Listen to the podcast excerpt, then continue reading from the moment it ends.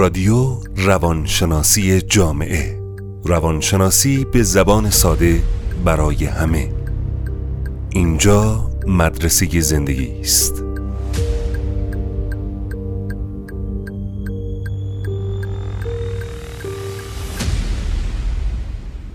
به نام خدا. سلام دوستان عزیز. من علی سعیدی هستم دکترای روانشناسی تربیتی و این اولین پادکست من در رادیو روانشناسی جامعه است.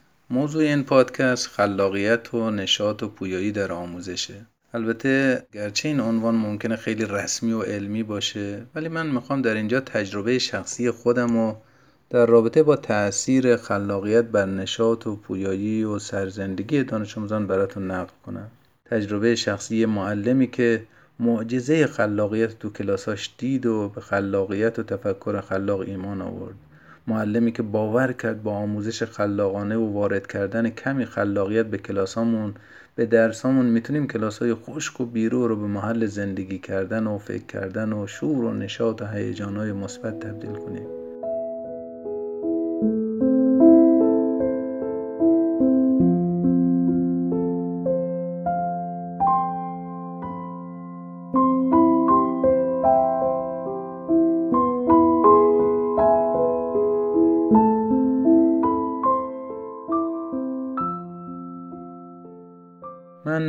بعد از اینکه مدرک فوق دیپلممو گرفتم معلم شدم. آموزگار ابتدایی آموزگار کلاس دوم ابتدایی.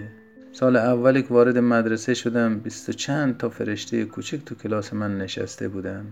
بچه هایی که ساکت و آروم و با بیحالی و یا نگرانی پشت میزاشون نشسته بودن و گوش به فرمان من. منم با جدیت شروع کردم به درس دادن فارسی، ریاضی، علوم، املا و بقیه درس ها. به نظر خودم خیلی سخت کار می‌کردم تا معلم خوبی باشم. من نمی‌خواستم مثل معلمایی که داشتم و تجربه کردم باشم. می‌خواستم بهترین معلم دنیا باشم. من فکر می‌کردم اگه خوب درس بدم و بچه ها درس ها رو خوب یاد بگیرن می‌تونم معلم خوبی باشم. بله من حسابی کار می‌کردم. ولی خودم احساس می‌کردم کلاسم اون تراوت و شادابی لازمون نداره. به کلاس های دیگه نگاه می‌کردم. بقیه هم مثل کلاس من بودن. همه نشاط و شادی رو تو خارج از مدرسه برای خودشون تعریف کرده بودن. هم معلما هم دانش آموزا. مدرسه انگار یه چیزی بود که باید باشه و کارش هم نمیشه کرد. نه می‌تونه به آدم خوش بگذره نه می‌تونیم اونو کنار بذاریم. باید تحملش می‌کردیم. همون تجربه که خودم تو سالهای تحصیل داشتم. انگار منم باید اینو قبول می‌کردم و به همون روال ادامه می‌دادم. اون سال گذشت و کلاس منم مثل بقیه کلاس ها بود. همون سالی که من داشتم تدریس می‌کردم تو مدرسه تو همون سال دوباره کنکور دادم و برای تحصیل تو دوره کارشناسی علوم تربیتی وارد دانشگاه علامه طباطبایی شدم. بعد از اینکه سه سال دوره کارشناسیم طول کشید بلافاصله وارد دوره فوق لیسانس شدم و فوق لیسانس روانشناسیمو گرفتم. پنج سال دیدم پنج سال من از آموزش پرورش دور بودم. بعد از این که این دوره تموم شد دوباره برگشتم آموزش پرورش و شدم دوباره آقا معلم معلم ابتدایی و بازم همون معلم کلاس دوم ابتدایی. دوباره همون درس ها همون دانش آموزان مثل همون دانش آموزان همون حال و هوا. انگار هیچ چیزی عوض نشده بود. ولی من باید عوض می شدم من با خودم فکر می کردم که دیگه خب چه فرقی کردم؟ من پنج سال رفتم درس خوندم من پنج سال روانشناسی خوندم. کتاب زیادی راجع به روانشناسی راجع به دانش آموزان خونده بودم راجع به کلاستاری خونده بودم. حرفا و اون دقدقه های اساتید خوب دانشگاه و همیشه با خودم فکر می‌کردم من چجوری معلمی باید باشم؟ منو عوض کرده بود اینا. من دیگه اون معلم قبلی نبودم که هدفم فقط این باشه که بچه ها کتاب رو خوب یاد بگیرن درس ها رو خوب یاد بگیرن بیشتر تمرین کنن نمره های بالاتری بگیرن. مهمترین اولویت های من دیگه درس ها نبودن. حالا مهمترین اولویت های من خود اون دانش آموزان بودن.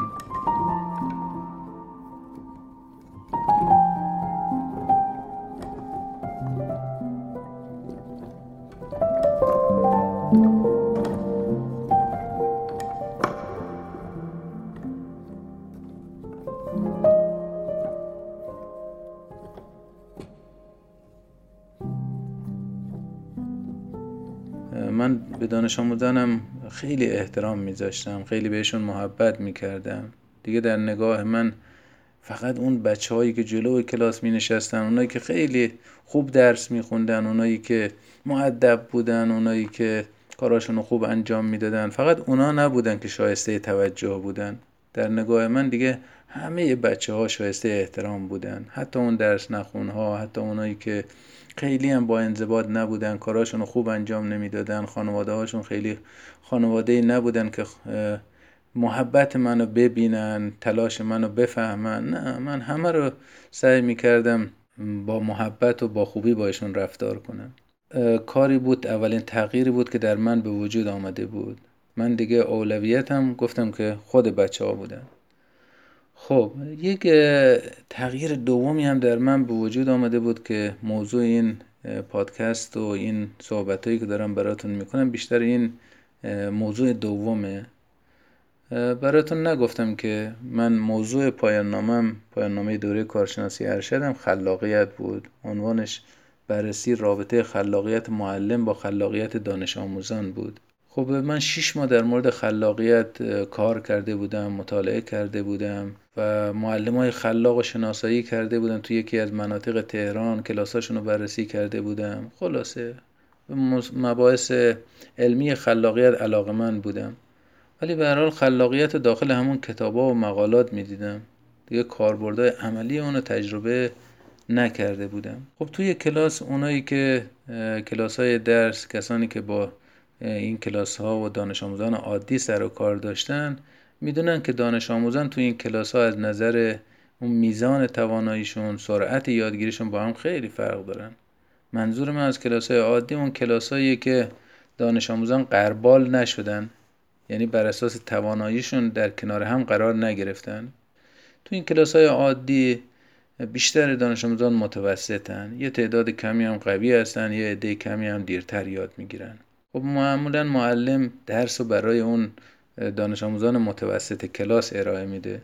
دانش آموزان ضعیف احتیاج دارن که چند بار درس براشون تکرار بشه یا معلم بیشتر بهشون برسه. دانش آموزان قوی هم سریع یاد می‌گیرن و خود این سریع یاد گرفتنشون و بعد بیکار بودنشون در کلاس مشکل ایجاد می‌کنه.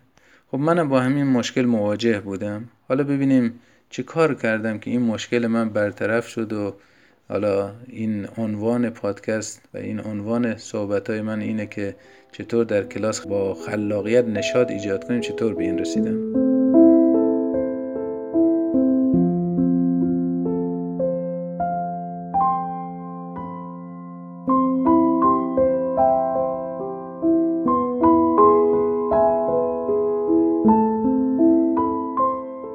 برای اینکه اون بچه هایی که گفتم سریعتر یاد می‌گیرن قویتر بودن. این وقت خالیشون رو پر کنم این شکاف رو پر کنم که بیکار نباشن. اومدم یه سری تمرین های طراحی کردم براشون.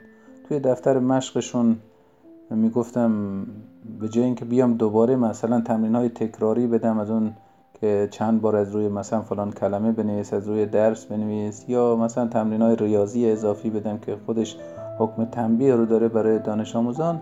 می اومدم براشون یه تمرین های طراحی می‌کردم که چالش انگیز باشه وقت زیاد بگیره. در عین حال هدفم البته اول همین وقت بود که وقت اینا گرفته بشه ولی نمی‌خواستم اون تمرین های تکراری باشه.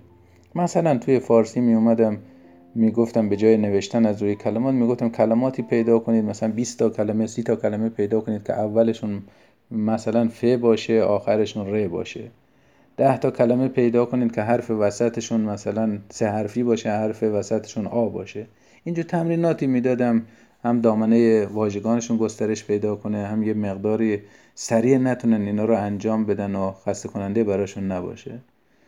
خب بعد از مدتی من می‌دیدم این بچه ها بیشتر از این که به درس و به اون تمرینشون خواسته باشن تمرینات اصلی درسشون برسن زود اون انجام می‌دادن. درست انجام میدن ولی زود انجام می‌دادن که برسن به این تمرینات. می اومدن دفترشون میذاشتن. آقا از اون سالا برامون باز بنویسید. سال میذاشتن براشون و بین بچه ها هم یه رقابتی به وجود آمده بود. ببینن بین همین شاگردایی که قوی تر بودن کدومی که زودتر پیدا می‌کنه اینا رو. حتی باعث تعجب بود. این بچه ها دیگه چون خیلی دوست داشتن قبلا از کلاس برن بیرون. حالا دوست داشتن تو کلاس باشن اتفاقا. دوست داشتن که توی کلاس باشن و اینا رو تموم کنن. حتی گاهی اوقات زنگ می‌خورد و بقیه بچه ها می‌خواستن برن بیرون می‌رفتن بیرون. اینا می‌گفتن آقا ما می‌تونیم توی کلاس باشیم می‌تونیم از این تمرین ها انجام بدیم می‌تونیم کارمون رو تموم کنیم. و این خیلی برای من جالب بود. این بچه ها خیلی عاشق این تمرین ها شده بودن. خب یه مدتی که گذشت توی جلسه انجمن اولیا تعدادی از اولیا اومدن از من خیلی تشکر می‌کردن که بچه های ما یه تغییر کردن. این بچه های ما خیلی درس و بیشتر دوست دارن. گاهی اوقات میاد تو خونه به ما میگه که مثلا از اینجور سوالا برای ما بنویس. سوالات مختلف کارهای مختلف معماهای خلاقانه. دیگه وقتی آدم یک راهی رو پیدا می‌کنه اون کلیده رو پیدا می‌کنه خودش میره دنبالش و تمرینات مختلفی رو خلق می‌کنه پیدا می‌کنه. از طرفی هم یه تعدادی از دانش آموزان والدینشون می‌گفتن که خب اینا هم تمرین می‌خوان اینا هم دوستن از اون کارهایی که بچه ها میخندن شور و نشاد دارن تو کلاس انجام بدن. منم دیدم که میشه امتحان کرد. مثلا یه وقتایی که می‌دیدم دانش آموزان زودتر کارشون تموم شده. یا مثلا یه درسی هست که می‌تونیم یک ده دقیقه از اونو اختصاص بدیم به یک کار دیگه استراحتی اینا. میمودم برای همه بچه از این تمرینات می‌دادم مثلا بعدا اومدم گفتم همه یه دفتر جدا داشته باشین از این تمرینات. می‌تونست در قالب نقاشی باشه طراحی باشه در قالب نوشتن باشه داستان گفتن باشه. ولی لازمش این بود که توش اون عناصر خلاقیت باشه. بچه ها هم همه بچه ها حتی اون بچه هایی که متوسط بودن بچه هایی که ضعیف بودن می‌دیدی عشق و علاقهشون به یادگیری به درس خوندن بیشتر شده. خیلی من اینو در چشماشون می‌دیدم. وقتی می‌دیدم این بچه ها چالش پیدا می‌کنن به قول اون سیگزن میالی که میگه حالت اون فلو حالت غرق شدن در اینا دست می‌داد. فکر می‌کردن به گوشه کلاس خیره می‌شدن دنبال تو ذهنشون اون تحچاله های ذهنشون دنبال کلماتی میگشتن دنبال مثلا ایده های جدید میگشتن دنبال اون چیزی که اون موانعی که من براشون قرار داده بودم. این برای من جالب بود. این چالش انگیز بودن و این تعادل شناختیشون به هم خوردن و این فکر کردنشون این علاقه مندیشون برای من خیلی جالب بود. خب این توی کلاس های مختلف توی حالا بعدا من اینا رو امتحان کردم اینا رو تمرین کردم گسترششون دادم دیدم واقعا اینا معجزه می‌کنه. میشه اون کلاس های خشک و بیروح و کلاس هایی که کسالت باره برای همه دانش آموزان حتی برای خود معلمم میشه ما با این خلاقیت جلو بریم و اونا رو یک کلاس های خوب و سرزنده بکنیم. بعدا من همین تمرین رو اومدم در قالب یک کتابچه منتشر کردم. اتفاقا مورد استقبالم قرار گرفت. تو جشنواره رشدم ازشون از این کتاب تقدیر شد. این نشون میده که ما خلاقیت رو می‌تونیم واقعا به صورت عملی هم استفاده عملی در کلاس داشته باشیم. البته این یک شکل برخورد با خلاقیت. شکلهای دیگه هم داره که حالا یک شکل جدیدتر یا بهترش اینه که به جای اینکه ما یه ساعتهای خاصی رو به خلاقیت اختصاص بدیم خلاقیت رو وارد همه درسامون بکنیم. وارد فارسی وارد ریاضی وارد علوم اجتماعی علوم تجربی همه درسامون اون اهدافمون سوالاتمون سوالات خلاقانه باشه اهدافمون اهداف خلاقانه باشه که در حین درس دادن هم بچه ها براشون جذابیت داشته باشه هم ما به اون هدفهای درسیمون برسیم. در مورد آموزش خلاقیت به کودکان در مورد چه کارهایی ما می‌تونیم راجع به خلاقیت و با کودکان انجام بدیم در پادکست های بعدی بیشتر به خدمتون توضیح خواهم داد.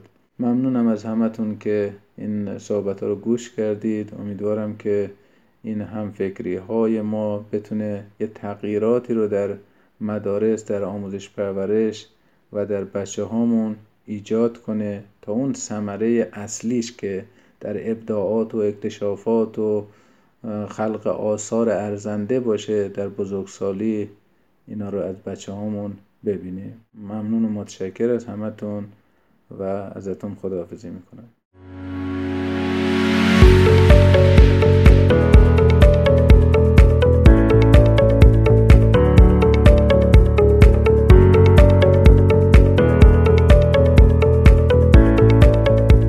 روانشناسی جامعه. روانشناسی به زبان ساده برای همه. اینجا مدرسه زندگی است